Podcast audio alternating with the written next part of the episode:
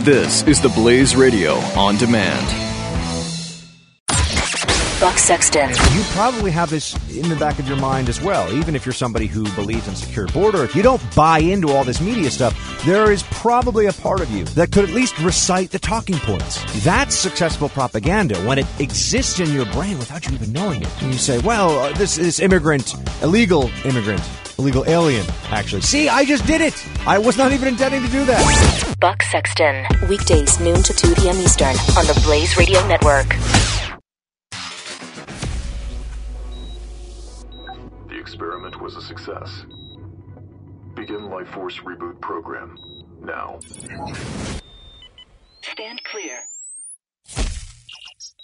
Life signs stable. It's alive. Set it loose. This is the Jeff Fisher Show on the Blaze Radio Network.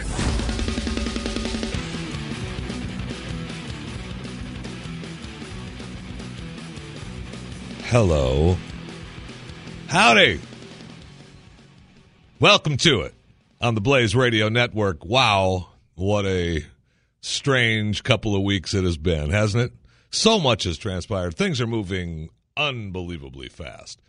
But I was thinking yesterday, which, you know, that in itself is a frightening thought, I know. But what makes the world go round? Really? You know what it is. You know what makes the world go round. Sex, drugs, and rock and roll. That's it. Sex, drugs, and rock and roll. I mean, when you list, I just the, the top stories in my head Uh, were the Utah teacher, former high school teacher, gets thirty years, thirty years in prison for crimes relating to sexual contact with three of her students. One of the boys was sixteen, two were seventeen. One said, "But she's my girlfriend." thirty years. And then I thought, well, I know that there's females out there that have had sex with their high school students that, I mean, I know for a fact, uh, the one in Tampa Bay, Debra Lafave, she, she got like house arrest. She served like, I think, three years house arrest and uh, went on, uh, she went on the sex offender list, served three years house arrest, and she's got seven years of probation, and that's got to be coming up pretty soon. Seven years. But then I look and oh, look at searches. Unbelievable. There's the top fifty hottest teachers having sex with kids.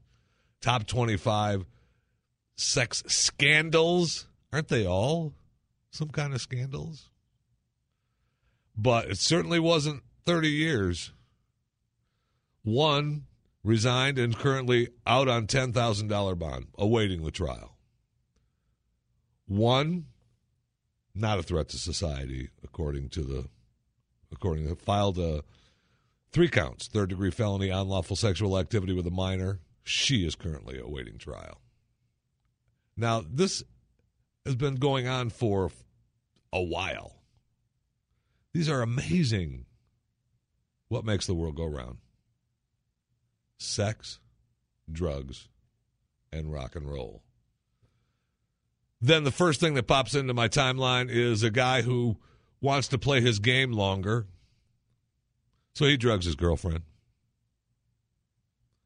Does he do anything bad? No, he just wants her to go to sleep and shut up and leave him alone so he can play his game longer. What makes the world go round? Sex, drugs, and rock and roll. But then you have Bill Cosby. Speaking of drug and women, you have Bill Cosby. Talk about a huge fall from grace. Bill Cosby, the great Bill Cosby. They don't even want his statue up anymore. They're fighting to take his star off the Walk of Fame because he, they believe, drugged women just to be with them. Unbelievable. Now, he's been married for, I don't know, a couple thousand years to the same woman who we haven't heard from, really. She's there by his side, so it kind of means that she is condoning the activity, but she's with him. So she, you know, she sold her soul for the lifestyle. I get it. What makes the world go round? Sex, drugs, and rock and roll. I should add money. But with the sex, drugs, and rock and roll comes money. But one one thing that I saw yesterday, in the help of Bill Cosby, uh, a woman who claims she was with Bill Cosby for three years as his mistress. He never drugged me. That doesn't make it much better, Bill. I don't know. Bill might be saying, shut up. He really, that doesn't make it much better. You know, no, no, no. I was his mistress for three years. He never drugged me. He's good. He's a good guy. Wow. And then the story of him admitting, right, the sealed documents of him admitting that three half pills of Benadryl. No way. If you admit to three half pills of Benadryl, that means, mm, I'm guessing, about ten Quaaludes. I admitted to the three half pills. Here's your money. Go away. Now, this, many of this story, many of the women in this story, all happened, you know, the sixties, seventies, eighties, only only in a thirty-year time span, that's all. Don't worry about that. So, you know, a lot of it, uh, the lim- statute of limitations is gone. Obviously, you can accuse it, and his life is done forever. No question. Gone.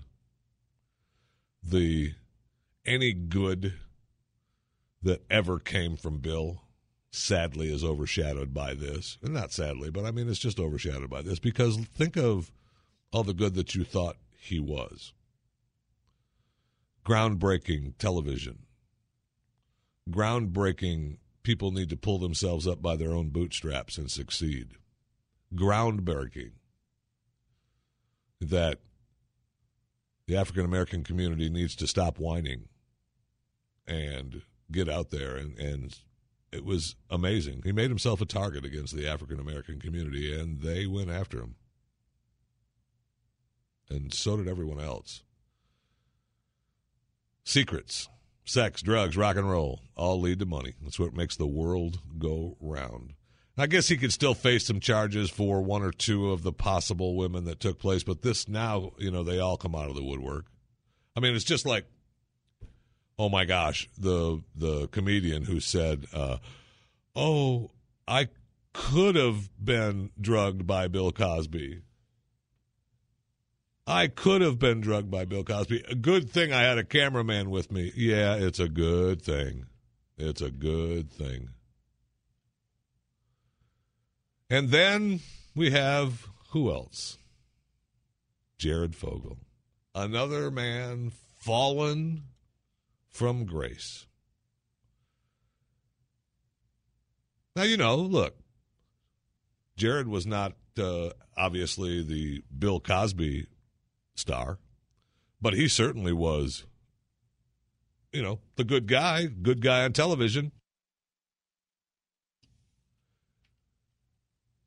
Now, amazingly, nothing has been, you know, he's hasn't been proven to have anything wrong with him. He hired the guy who was arrested. The uh, head of his foundation, Russell Taylor. Now, Russell, now Russell, not really a good guy. So you kind of think, well, Jared, you know, you maybe should have known. Because they've, you know, he fired him as soon as he was arrested, but still. They arrested him with seven, they arrested and charged him with seven counts of production of child pornography, one count of possession of child pornography. And, they, and while they had him, he tried to commit suicide. He failed. And they brought him back, and he's back in jail. He's put in the custody of the U S Marshals Service. So And there's other charges, too. I mean, this guy's a bad guy, Russell Taylor. They're talking about child pornography, possession of child pornography. They're talking about uh, they, they has, has not been charged with any of the bestiality stuff, but it's there. So, I mean, remember what Mommy said, your friends.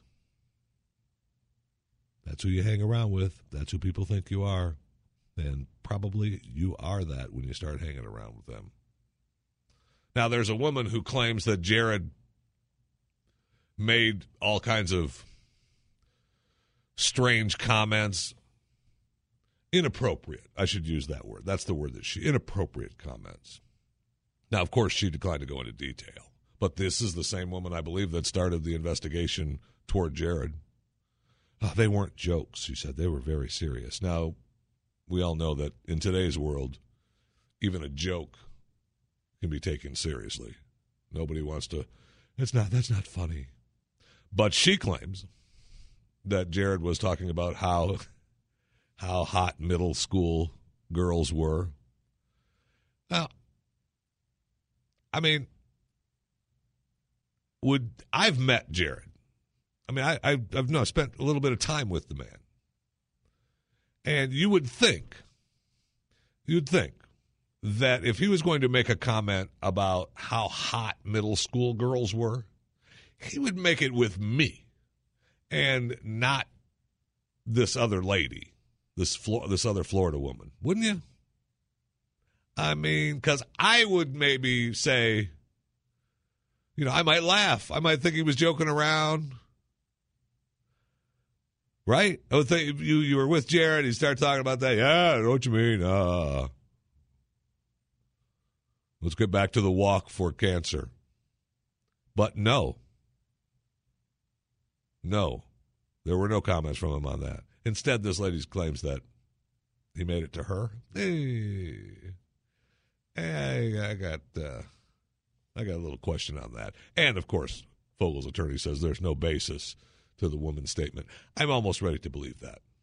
Now, we haven't seen hide nor hair of Jared since they raided his house. And, you know, the subway deal is done, long gone. He's been with them for a long time, fifteen years. fifteen million bucks he made off this subway deal. That's a good deal. I might start eating some Subway. A lot of money he made off of them. And they, look, they made a lot of money off of him. Make no mistake. Make No mistake. They made a lot of money off of him. But that, you know, I hope I hope it's not true, because he was he always seemed like a pretty good guy. But if it is, fall from grace. What makes the world go round? Sex, drugs, and rock and roll, baby. I told you about the A C D C drummer, uh, Phil Rudd, right? Uh, he was in trouble or so. Now, well, he's that deal is done. He has... Uh, He's been given home detention. Home detention. Now, he threatened to kill this guy, and he had, you know, it was over. It was it was drug talk, of course, over meth. Threatened to kill him, and now he's, you know, now he's in home arrest. Sex, drugs, and rock and roll. It's what makes the world go round. And then we see a story, I, it just continues, it never stops. We see a story where a resort in Africa, coming to a country near you soon, and it may have it may already be here. The resort is secretly taping and recording couples so they can sell the sex tapes.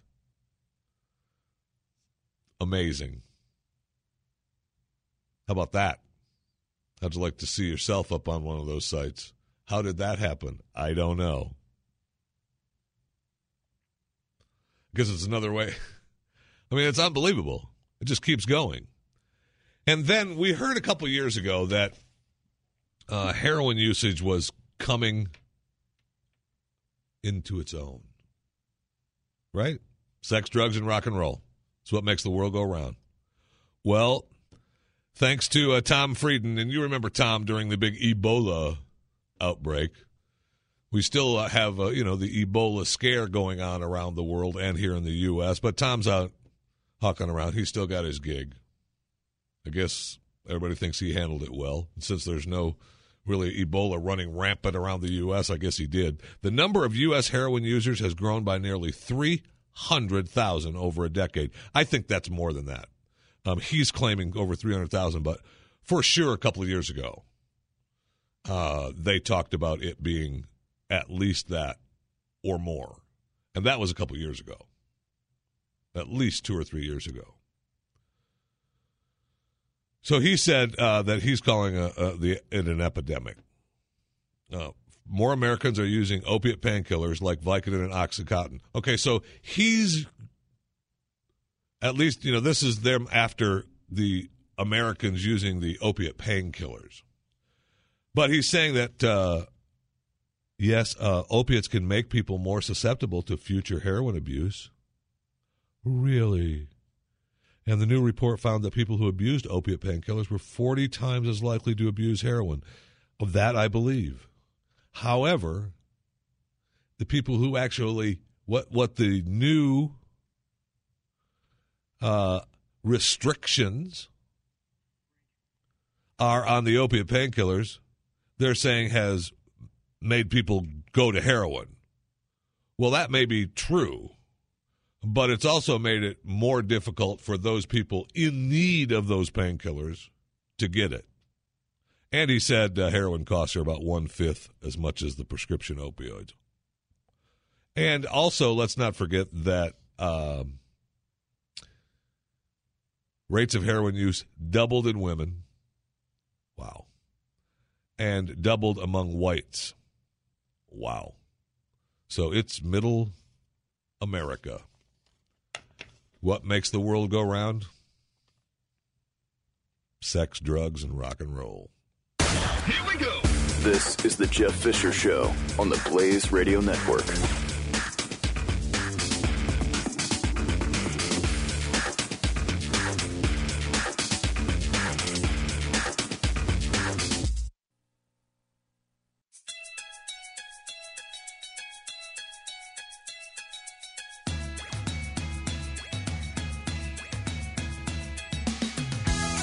The Jeff Fisher Show.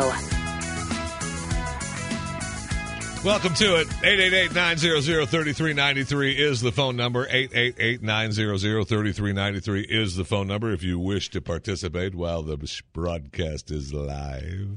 This day on the Blaze Radio Network, immediately following this broadcast, Michael Pelka with Puro Pelka.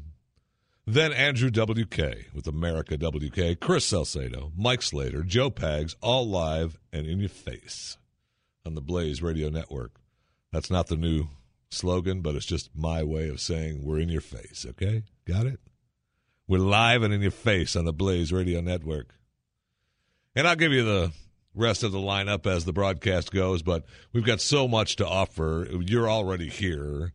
Uh Just go to theblaze.com slash radio. There's new podcasts going up. Uh, we've got uh, uh, Sheriff Clark.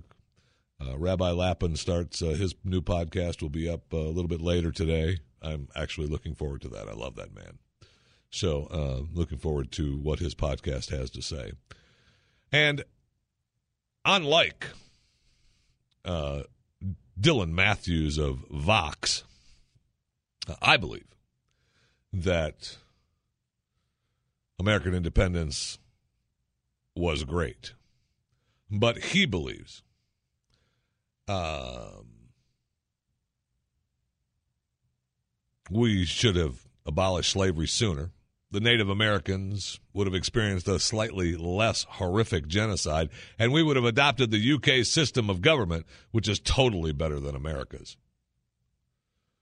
So he is not happy about the American independence. He believes it was a monumental mistake.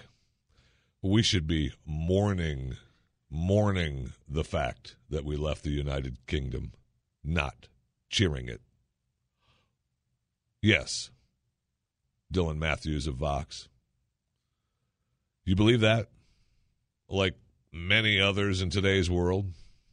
Because it appears we have a lot of people in this administration that don't really love America. They give it lip service, but actions speak louder than words. That is for sure. So if you believe that American independence in seventeen seventy-six was a monumental mistake, like Dylan Matthews of Vox, um, I don't know, leave.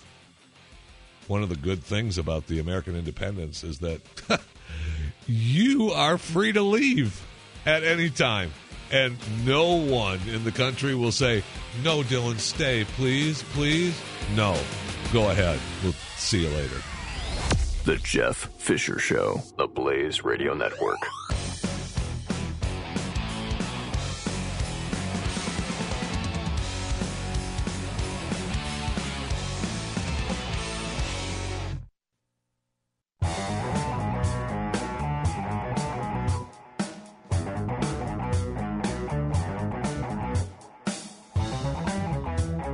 The Jeff Fisher Show is on.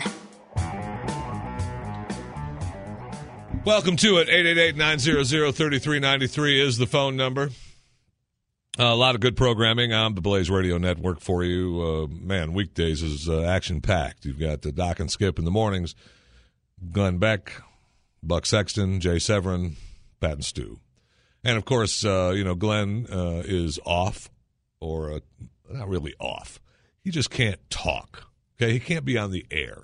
He feels not bad. He just can't talk. And while the family and many who are around him often are very happy about that, uh, a lot of you are not happy about that. So we're getting him back to ship shape so he can actually talk and get his vocal cords back. You know, he's had some issues. He's seeing some professionals. And everything will come back to normal, and we'll be able to hear him every day. And we'll be back to, you know, listening to the man tell us what we need to think about.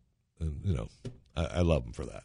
But he needs to be off, and he needs to not talk for, uh, you know, three or four weeks. And so we're, uh, you know, we're still on the air, still broadcasting, still giving you the great broadcast that the Blaze Radio Network can give you. But, uh, you know, just say a prayer for him. eight twenty-eight is still on. You can go to mercury one dot org. And uh, get the lineup. And I believe if you go to now dot mercury one dot org, that takes you to the exact page. But you can just go to mercury one dot org, and it will, you know, guide you through if you know how to use a mouse and uh, and read. Uh, you'll get there. So you'll still be able to join us at eight twenty-eight in Birmingham, and uh, it's eight twenty-eight and eight twenty-nine. And before you know it, if with him not talking, he's probably got a chalkboard laid out that we're going to be in Birmingham from uh, you know those. fifteenth of August until uh, November third. Uh, but right now, it's just the twenty-eighth and twenty-ninth in Birmingham. And uh, so just, uh, you know, say a prayer for Glenn. He's doing fine. Uh, just can't talk. And like I said, while the family is very happy about that, uh, I know many of you are not. A Texas grandmother trapped inside her car for two days. Wanda Mobley, seventy-five, swerved to avoid something on a remote highway and seconds later trapped inside her wrecked car in a ravine in North Texas. This is unbelievable. I mean, this is, uh, you know, not far from our neck of the woods here, uh, Highway one eighty-three. And some of the road that she was on, she crashed and nobody saw her. Uh, she was headed to Oklahoma. Um, sun, uh, on a she was headed to Oklahoma. It was on a Friday, so it wasn't until Sunday, you know, that they said um, we were supposed to hear from Grandma, and we haven't heard from her, and we think that something is wrong. So she laid in her car. Trapped inside her car. Two days. She survived by soaking her T-shirt in a nearby pond to get water. Amazing. Unbelievable. She had some soda in her car that she could reach that she drank. I mean, uh, this time of year in Texas, it's, you know, eight thousand degrees during the day. and that's really nice at night. But if you're super hot during the day, that means the really nice at night gets really cold. And specifically inside a car, the sun's just baking. So the relatives reported her missing, but they were freaking out. So uh, her grandson, or, you know, the son married to her granddaughter, uh, started driving and uh, driving the highway where she was supposed to come, and saw that uh, a highway sign had been knocked down uh, in the area. And so he got out and started walking around and started looking down, and he saw car parts and a bumper and some stuff on the on the side of the road, and uh, started driving, then hopped back in his car and started following the strips and got to the ravine and uh, saw where the car was and called for help. And when I, he said, when I hollered for her, she answered me. How amazing is that? Two days. Could you do it? Could you do it? She said she finally settled down after the crash, and her comments, her quote is, I told the Lord, if you want me to die, take me now. Don't make me suffer. Because I knew I was going to be rescued. I never even thought of anything else. Pretty slick. Pretty cool. I mean, that's that's really cool. Could you do that? Would you be? I mean, I guess if you get in the crash like that, I don't know. It, you get pretty shaken up, and you wake up, and you're stuck in a car down in a ravine, and every once in a while you hear a car. Nobody can hear you. They're going. You know, you're driving by a car between forty and seventy miles an hour. Amazing. Now, the future. What does it hold? We talk about. We talk about. What's happening in the future on this broadcast, and try to get you an idea of what you have to look forward to. And we know that we're working on all kinds of artificial intelligence and robots. I am kind of a fan. Um, I think that if I could have a robot that would be my kind of servant do boy, I would like that. It's tough to find a human that will do that, but a robot, I'm all for. Have a robot do boy? Oh, come on. Tell me you don't want one of those. Tell me you don't want one of those. Don't give me the iRobot stuff. No way. Because I know, I, I know all the bad stuff that could happen, but I want a robot do boy. It's my goal in life. One of my goals. And they're getting there. They are getting there. We've got uh, synthetic skin being developed. Their scientists have, you know, they're trying to uh, figure out how to create living flesh, but they're getting there to the artificial skin. We've got liquid metal. You want to talk about Terminator stuff? Liquid metal. They've recently developed a new reconfigurable liquid metal that moves like morphing T one thousand. Okay? Uh... The gallium-based alloy takes different shapes when stimulated with small electric current. It can move around on its own over an hour by eating aluminum. Now, they claim that it's still a ways away from Terminator ready. Uh-huh. But they would need to develop better technology of how to control it outside the lab. Uh-huh. And make more complex shapes. Uh-huh. We now know programming a computer involves rules, while human intelligence is rooted in our flexibility. To be convincingly human, a highly intelligent cyborg would need to be able to learn and adapt on the fly. The trick, then, is to teach A I how to teach itself, right? Well, neural network research has been integral to developing self-taught machines. Huh? Foundation of a variety of voice recognition technologies. I'm telling you, we're getting there. And then we have the curious machines, curious robots. Learn about the world in much the same way as a baby. The iCub robots, designed to have the same affordances of a small child. have learned how to crawl, solve mazes, and learn new words by interacting with people. In other series of studies, cognitive scientists programmed a robot puppy to be curious like a child.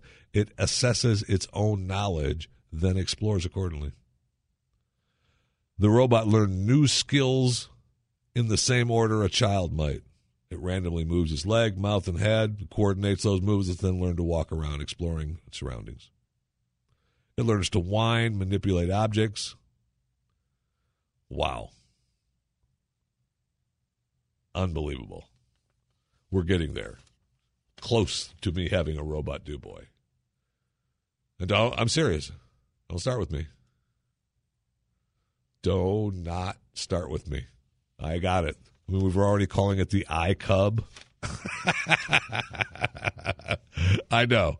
The iRobot. We're almost there. However, Elon Musk and Mister, you know, multi-billionaire Elon Musk, he is now fighting to, he's donating money to companies to prevent killer artificial intelligence, killer A I. Hmm. Huh. Superintelligent systems aligned with human values. Okay. Making A I systems explain their decisions to humans. Okay. Keeping the economic impacts of A I beneficial. Okay. How to keep A I-driven weapons under meaningful human control. Okay. Studying A I-relevant policy. Okay. And they want to develop techniques for A I systems to learn what humans prefer from observing our behavior. Well, that they they are doing that great. And one of the things, remember, we've talked about it on this program before. We love robots. We just don't love robots that look like humans. But the trick is now, is where we're almost at, with the artificial skin and to create living flesh and the iCub technology, right? And the uh, learning what humans prefer.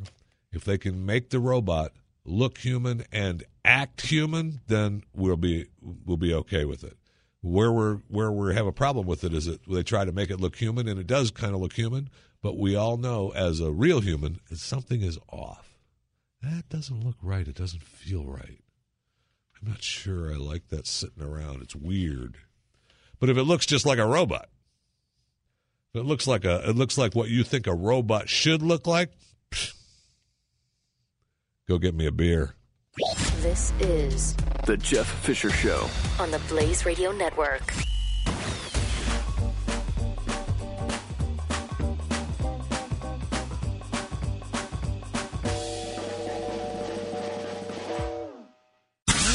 You're listening to The Jeff Fisher Show.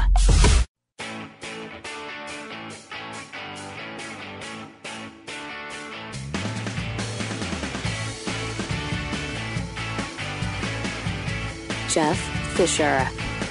Welcome to it.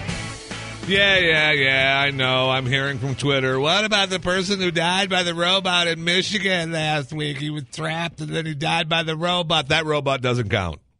That's not a real robot. That's a machine that makes things. Okay? It was a stamping facility, an automotive stamping facility. You've all walked through those before. What, you haven't? You didn't grow up in an automotive town like Saginaw? Okay, well, whatever. But it's the stamping machine. So those robots aren't the robots that's going to get you a beer. Those machines are built for one thing, and you got caught in it. Doesn't count. Sorry, doesn't count. And the robots that they're going to have at the new Facebook wind power data center in Fort Worth, Texas, looking forward to that. That's in our neck of the woods here in Las Colinas, not far from here. They've uh, they've got a great deal. Uh, from F- Fort Worth has made a big deal about this uh, new Facebook center coming to Fort Worth, and they're all happy and proud. But they gave them a heck of a deal. I mean, they've got uh, three two hundred fifty thousand square foot buildings. And they, the city council approved a one hundred forty-six point seven million dollars incentive package for Facebook to come here with their wind power center. And get this. This is how good a deal it is. It might employ at least forty people. That doesn't seem quite right. But, hey, that's just me. Now, if you want to know why America, the one the one and only United States of America, as we know it, is over. Up is down. Down is up. Inside is out. Out is inside. Love is hate. Peace is war. Lies are truths. Want to know why it's over? Because there's a brand new I bubble wrap, bubble wraps that don't pop. What have we come to? I'm, I was I gasp. I actually had a package come with the new I bubble, and it is very, very disappointing. It's unbelievable. Now, the original bubble wrap started Uh, in nineteen sixty. But now they've rolled out the eye bubble wrap. And they're rolling it out because they can ship out the plastic in flat rolls. And then you have a little machine and then burst of air pressure is applied. Psh, little air pump and fills them up. But to do that, to do that, to do that, you lose the pop. And they're saying, hey, it's cost effective. And we can't ship the bubble wrap to very far because it's not cost effective. And people, here, here's an idea for you, okay? Don't lose the bubble wrap. That's my new hashtag, bubble wrap lives. Bubble wrap, bubble wrap life matters, okay? Don't lose the pop. Uh, Don't lose the pop. They've already lost the pop. I bubble. I bubble wrap. It's unbelievable. I'm, it's a sad day. Sad, sad day in America when they can, when you, you're going to have wrapping come, plastic wrapping with air in it that looks like bubble wrap, but it isn't, and it doesn't pop. Over. Over.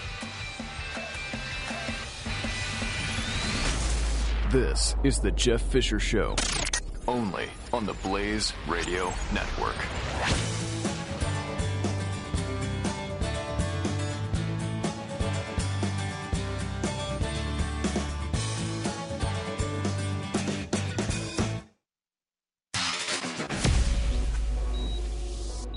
The experiment was a success. Begin Life Force Reboot Program now. Stand clear. Life signs stable. It's alive. Set it loose. This is the Jeff Fisher Show on the Blaze Radio Network.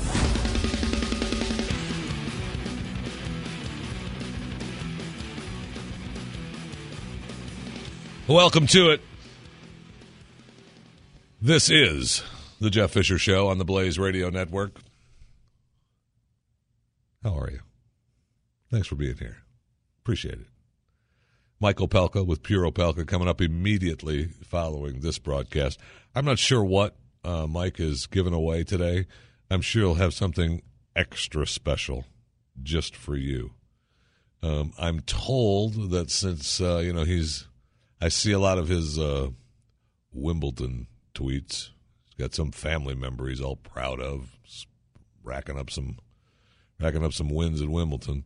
Uh, maybe he'll give away the Puro Pelka sweatbands, uh, headbands, wristbands, as you know, something really, really cool like that uh, that you can wear on the tennis court. Because boy, you, especially you, would look hot wearing the Puro Pelka sweatbands on your wrists and your head. Whoa, man!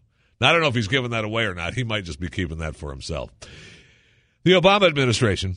I know, I know. I don't like to, you know, get too Obama administration-y on you because you'll get plenty of that uh, on a lot of other shows, and especially Monday through Friday uh, on this network. But this in particular, uh, we didn't talk too much about this uh, this past week, and it's really something that's been coming to the forefront uh, in the past couple of weeks. And on Wednesday, uh, they unveiled it, uh, the new rules, to rid the country of racially segregated neighborhoods by directing cities and towns to set goals for reducing segregation and then regularly report their progress to the feds. Huh. That's so good. So, so good. Communities nationwide are going to be given a series of questions designed to help them figure out whether racial bias is causing segregated neighborhoods. How much you want to bet it is causing segregated neighborhoods, racial or ethnically concentrated areas of poverty, unequal access to opportunity, or disappropriate housing needs in their jurisdiction. They will be required to set goals related to that data and publicly report on their progress every three to five years. Isn't that special? Get that right. Racial bias that's causing segregated neighborhoods, racial or ethnically concentrated areas of poverty, unequal access to opportunity, or disappro- disproportionate. I've got to say the word right. I had to stop for a second. It's not disappropriate. It's disproportionate housing needs in their jurisdiction. So I'd like to ask where there's unequal access to opportunity in America. I mean, right now, we're still America, kind of. We're still the United States of America that people want to come here. We're still, they're still banging at the door. Oh, wait, there's no door. We're just letting them in. Anyway, they're still coming in. People still hate us for being the great America. And yet we have unequal ac- access to opportunity. Hmm. No, I don't think we do, but they think we do. Now, what they're going to do, and here's just, I mean, this is, look forward to this. They will say to the community, look, um, no problem. You don't have to a- answer these questions. You don't have to let the Department of Housing and Urban Development come in and take a look and see if you have uh, disproportionate housing needs. If, gee, that nice neighborhood over there that's got those really nice houses in it, yeah, you know what needs to go there? Uh, an apartment complex so we can have some uh, better housing needs in your jurisdiction. Uh-huh. Oh, you don't want to do that? That's fine. Uh, but you're not going to get any federal money. All that federal money you, your your little little neighborhoods like, that's not going to happen. And uh, by the way, we'll probably have a big map that points out exactly what neighborhoods aren't taking federal money so that, you know, the world could hate you. The, you're... You, your neighborhood is the bad neighborhood for not wanting to do this, for giving unequal access to opportunity. Because the segregated neighborhoods and the ethnically concentrated areas of poverty shouldn't be on the other side of town. Should be right in your neighborhood.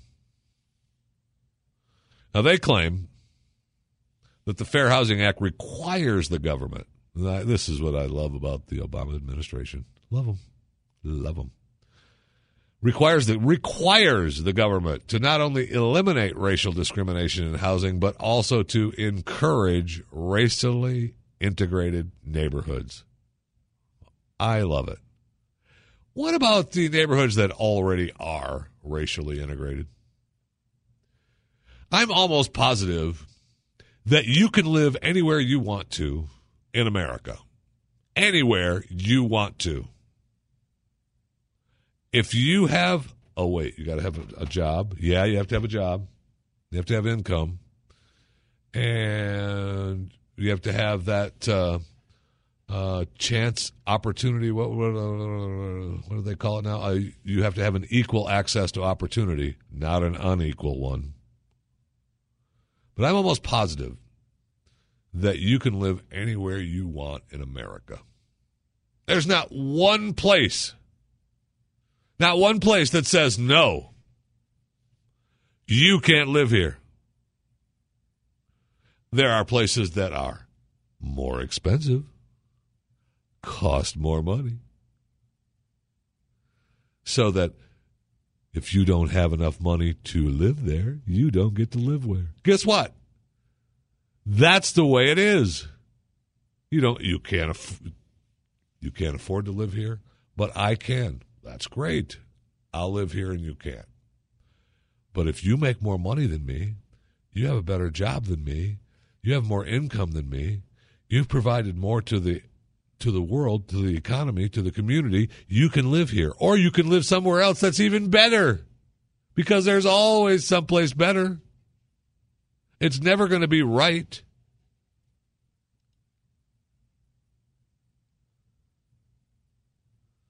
So they're going to take all this data to their central database, and Lord knows they know, our government knows how to run a database, don't they? I mean, we've got health care.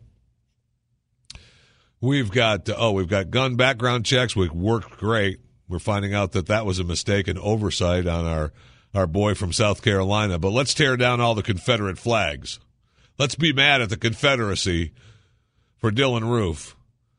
But it was, oh, you know what? Oops, our mistake. He probably shouldn't have had that gun to begin with because of the prior drug arrest. But, yeah, it was an oversight. Eh, it was an oversight. Don't worry about it. We need new laws. Common sense reform. Then never mind that the laws are already in place, and if they were working properly, that everything would have been fine. Never mind that. But we need to we need common sense reform. It's still not our fault. He still did it, and he did it because of the Confederate flag. So all of that needs to come down. And mark my words. And I I mean this more than ever. They are gonna you are gonna see the statues of the Confederate leaders pulled down by ropes, just like the Middle East, just like in, in Eastern Bloc Europe, just like in Russia. They're going to pull them down. They're already want, wanting to dig up uh, dig up the leaders, right? The, well, they don't want them buried on their property. Well, we can't have them here. We can't have a statue. We can't have history. I know that's a bad part of history. Let's put it there so we remember that it's a bad part of history and we don't repeat it. No. Tear it down. Tear it down. Let's not forget that the statues that were torn down in the Middle East and Eastern Bloc, Europe, and in Russia, those were all statues of men that built those statues themselves. And they were there because of oppression, murdering people, ruling by strength and thuggery. These people thought that they had a better way, and they fought for it.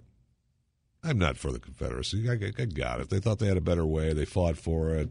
Yeah, even if it was for slavery. Okay, so it was for slavery. It's long gone. It's over. Let's say, hey, there's that Robert E. Lee, that bastard. Fought for the South, fought for slavery. Well, you didn't get what you wanted, did you? Okay, keep walking. Let's go. I mean, history. History. So we don't repeat it. If it's not around, nobody will remember it. It doesn't matter. So once H U D completes the data that they put into their little H U D database, uh, which anyone can look at, uh-huh, that uh, look at the mapped data and determine what kind of changes need to happen in their community. Oh, great. That's wonderful. Can't wait for that. And I specifically can't wait for the big red dot on the cities that say, guess what, federal government, we're not doing that. Take your money. Take whatever kind of federal stuff you have in our city, in our county, and get it out. Because we ain't doing it. Oh, that will be so good. There'll be so many people that is understanding about that. It'll be great. They'll be saying, oh, go ahead. It's America. You don't have to. Even though they probably will say, hey, you can still live here. If you can afford to buy a house here, you can still live here. Because this city is what America is supposed to be. No. No.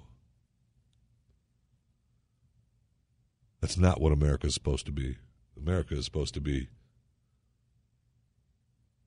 the new world, new history.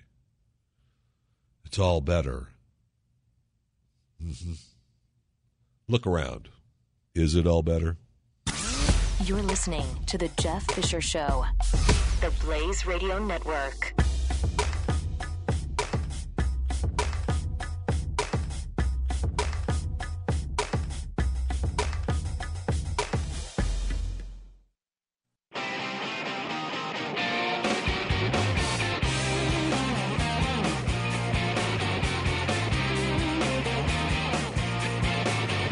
Is the Jeff Fisher Show.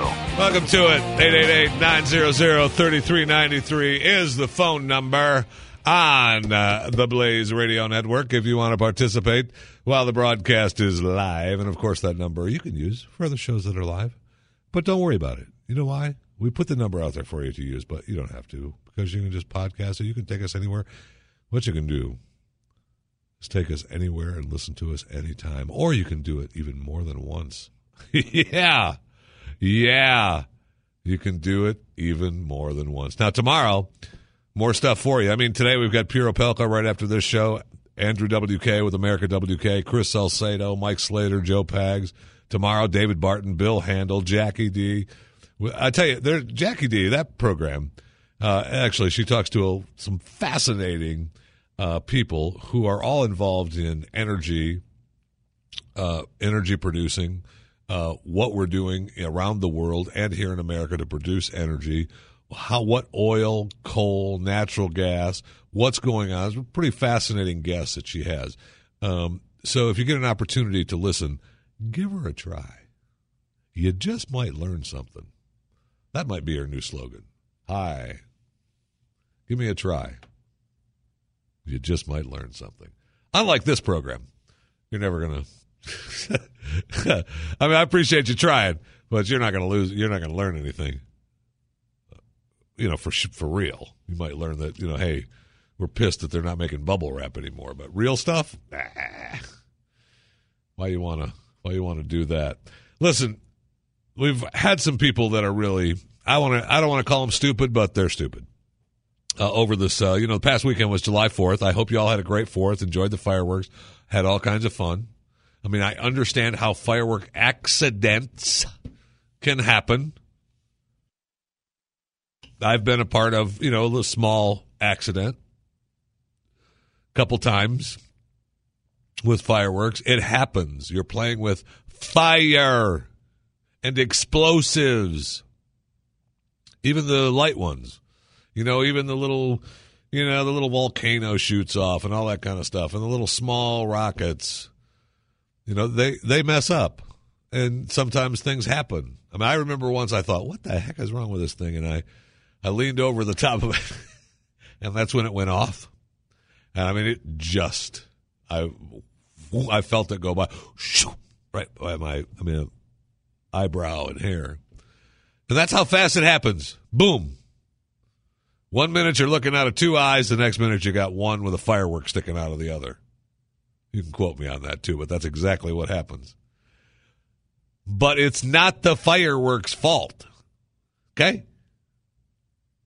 Not the fireworks' fault. So the mom of the guy who killed himself because he lit the firework off on his head, mom says um, he thought it was a dud. What? And, uh, yeah, they were just... Rush had been drinking. He was goofing off. Uh-huh. But what do you think there? What do you think there? Said, hey, our son was doing something really, uh, really kind of dumb, and he was being smart, and he was under the influence, and, man, we miss our son. We love him so much. He was a great kid.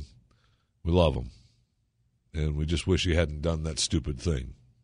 Uh, you know. Uh, she's going to uh, reach out to lawmakers about the possibility of tighter controls over fireworks. Uh, she says the state should consider requiring safety training courses before allowing someone to use them. Really?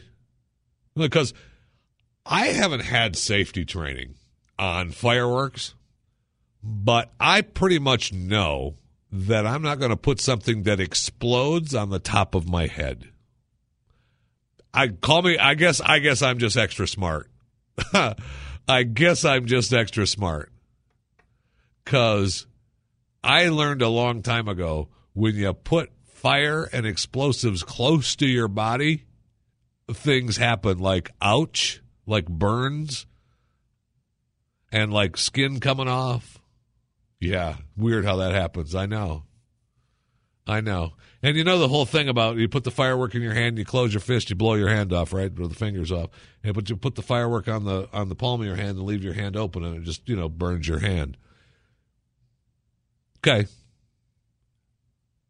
When you start playing with fireworks as a young child and a parent is with you, you should learn these things. And it doesn't take much to learn that the explosive is going to hurt you. But hey, we need stricter government controls.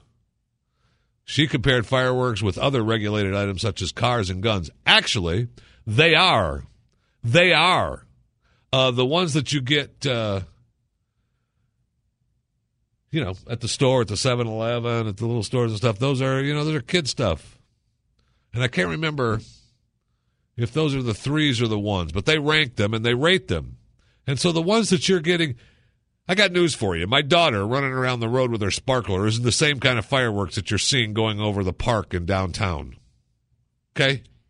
Those are different. And they're, those are all under strict government controls. And bad things happen to those people put setting those off, too, because mistakes happen. But I would almost bet you a lot of money that the guy shooting them off at your downtown park never set one off from his head. But we need stricter controls because your son decided to set a firework off on the top of his head? No. No. This is the Jeff Fisher Show. Only on the Blaze Radio Network.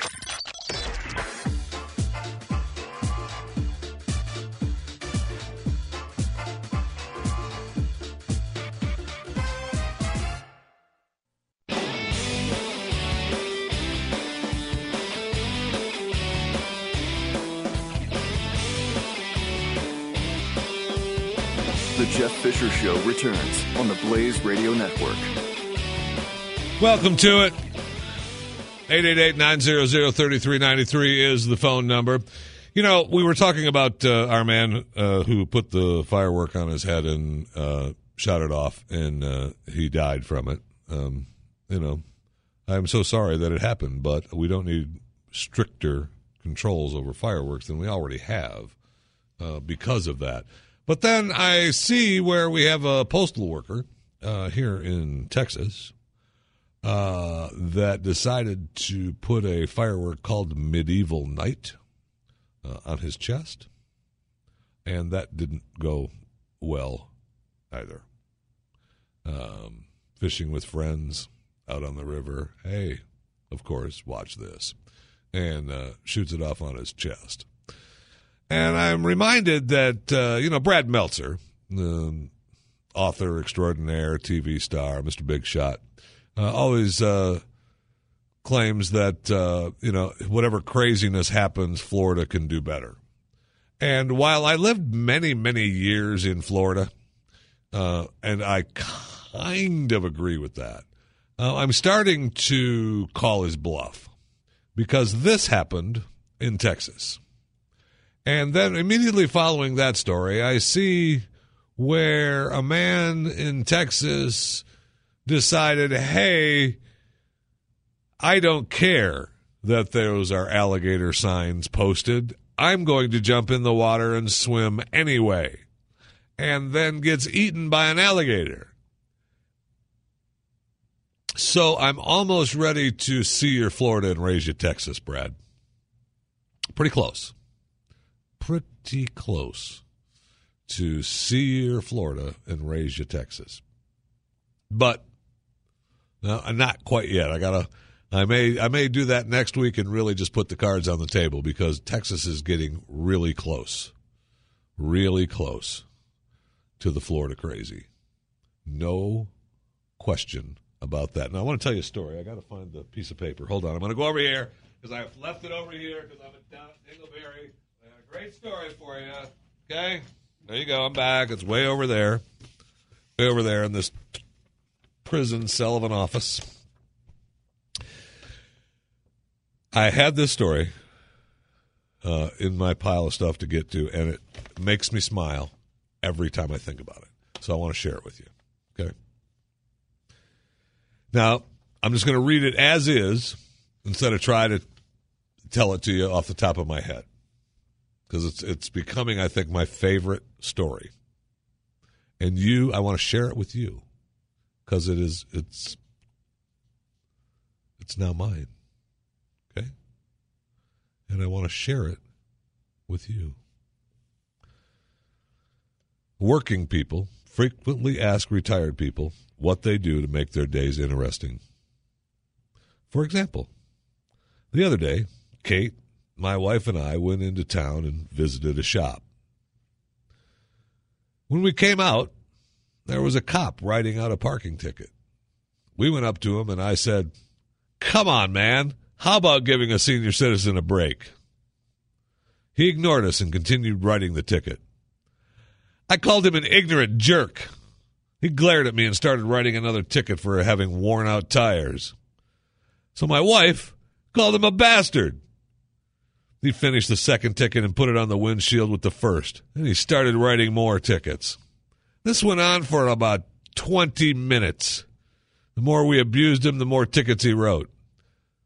Just then, our bus arrived, and we got on it and went home. We always look for cars with Hillary or Obama bumper stickers. We try to have a little fun each day now that we're retired. It's important at our age. Go have fun. Do that, please. We need much, much more of that. I want more of that so much, I can't tell you. So the other day on uh, the Pat and Stu show, Um, I uh, I got to feeling sick and went off the air, and everybody was everybody was really concerned, and I really appreciate it. Um, I love them for it. Uh, you know, I just had a little, I don't know, we'll call it a sweat attack. It was not a heart attack. It was just a sweat attack. Okay, I'm just calling it a sweat attack. Got feeling bad, felt bad, so I sat down and you know. Got all better. And my favorite story of that, if some of you watched the uh, uh, Glenn Beck uh, Ask the Staff program that aired um, the other day on uh, Blaze T V, um, you heard the story of uh, Tiffany, the executive producer of the Glenn Beck program, uh, ran and uh, got me a bottle of ginger ale. And her heartfelt words will be with me forever. As I sat in my office, head down, sweating, trying to cool down. I've got an ice pack, my fan's on. I don't feel good. I don't know what's going on. And they sent uh, they sent one of the people, one of the guys that work here, to the seven eleven to get some ginger ale, and he came back with uh, club soda. Apparently he'd never heard of ginger ale before. And so Tiffany was like, "I'll just go get it." And she came back, and she had a two-liter bottle of ginger ale and sat it down on my desk. "Here's your ginger ale. Don't die." Those heartfelt words are going to be with me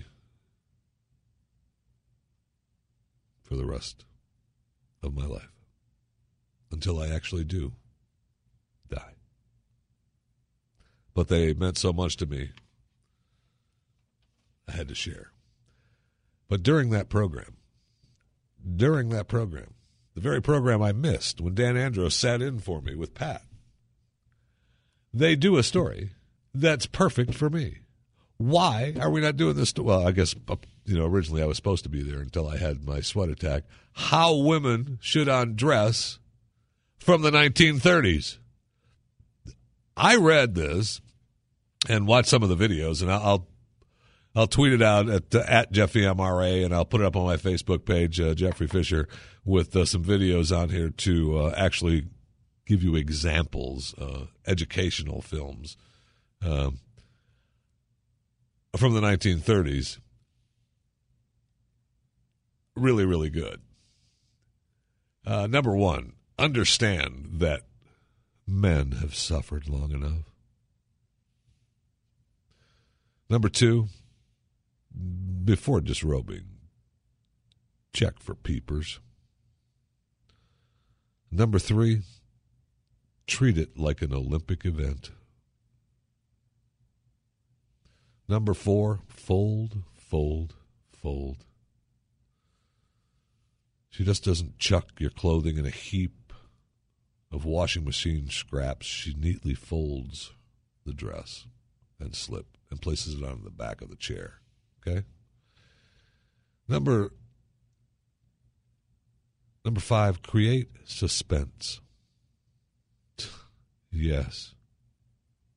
Number six, don't scratch your armpits. Very important. Number seven, keep high heels on the entire time.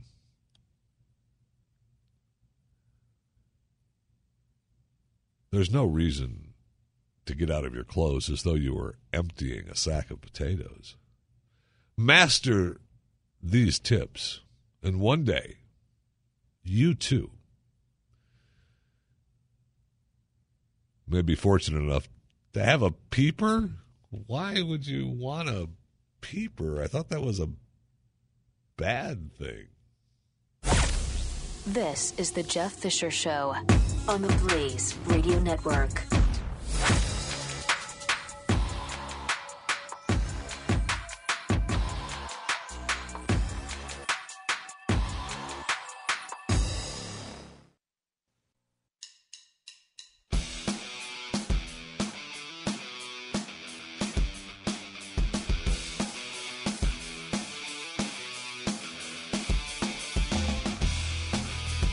The Jeff Fisher Show on the Welcome Blaze to it. Radio Network.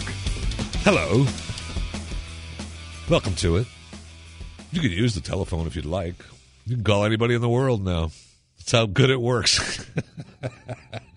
I could give you the number, but why? Really? Why? Like, you know, do I want to talk to you? Eh, it's questionable. But I am here to help you out a little bit, and it's the weekend, and we've got some things going. And whether you're listening to this during the weekend, or you've got me in your pocket for the week. And by the way, if I'm in your pocket, hi. Uh, you need help once in a while. And there are science-backed ways to boost your mood. Did you know that? Not just pharmaceutically, but ways to make yourself in a better mood. Boost your mood. First, you can write down three things you're grateful for every day. You can go on a hike. You can gaze up at the stars. You can move to Switzerland. Move to Switzerland? That's a way to boost your mood? No. You can stay right here in the United States of America. You can drink coffee. Not too much, though. You can meditate. You can read an adventure story. You can get outside. Go for a nature walk. Do things you do when you're happy, even if you're not. There you go. Participate in cultural activities. Listen to sad songs.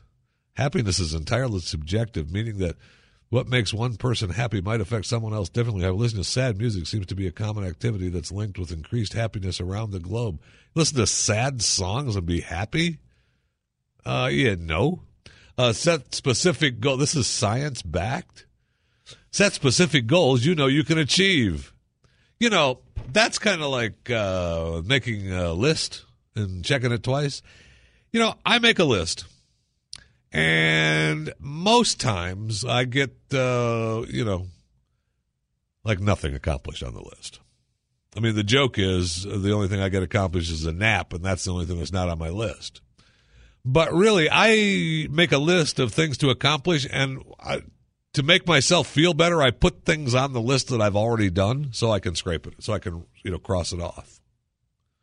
So I've got the I've got the list of things, and I just cross off the things I've already done. So I look at the list and go, hey, look at all I've accomplished. Okay, I'm done. But one of the things that makes me happy is, get this, these are two dates you need to put in your calendar, okay? Put them in your calendar right now. You got your calendar open? Well, open it up. Use Open it up. You can multitask on your computer, or you can write it down on a little notepad you've got sitting to the right, or that one over there to the left of your computer. Just open it up. Write these dates down. Sunday, August twenty-third, and Sunday, October eleventh. Now, on Sunday, August twenty-third, is going to be the premiere. Fear the Walking Dead. The new trailer is out. I tweeted it last night uh, at my Twitter account, at JeffyMRA. Looks really good. Now, it takes place, uh, the premise of it is it takes place out, um, out west, on the West Coast, and that it takes place before our group in The Walking Dead, before we meet them. This, this is the start of it. It's the actual beginning of it. This Walking Dead uh, that we started with, in the very beginning, it was the beginning, but they didn't really pay much attention to the very beginning. This Fear the Walking Dead looks really like, I figure I'd be dead. I'm done. Uh, if that happens, in, in we're done. And, you know, of course, the end of their trailer, I know it's a spoiler for you, but I'll give it to you. Okay? When civilization ends, it ends fast. So just uh, be prepared for uh, for that, because uh, Sunday, August twenty-third, Fear the Walking Dead. And I am looking forward to it, man. Cannot wait. You watch this three-minute trailer, and all I want to do is wa- all I want to do is watch Walking Dead. I almost went to Netflix and started started watching Walking Dead again just to just to get it in, out of my system. It was, it was amazing. And then, I told you the other day to remember, October eleventh. That's when the original The Walking Dead is back. Well, I mean, I can't tell you, it looks really good. Uh, last season was pretty good. If you followed us, uh, myself and Aaron Hernandez on our Uh, weekly uh, podcast on The Walking Dead. We gave you what happened and what's going to happen and what could happen and what did happen. But the ins and outs and whereabouts of The Walking Dead. But the new season looks really good. And you know what else kind of ticked me off through the whole thing of this latest season? And I'm putting you on notice, Walking Dead. Okay? It looks like you had massive amounts of walkers, okay? And I know you got the whole C G I thing going. I got it. But it looked like you had uh, an abundance of walkers. And you know who ain't one? Me. That's right. I didn't, I'm still waiting for the call. Call me. I All I want to do is, a, I, I don't want to be a co-star on the show. I just want to be a walker. I want to have somebody kill me. Wait.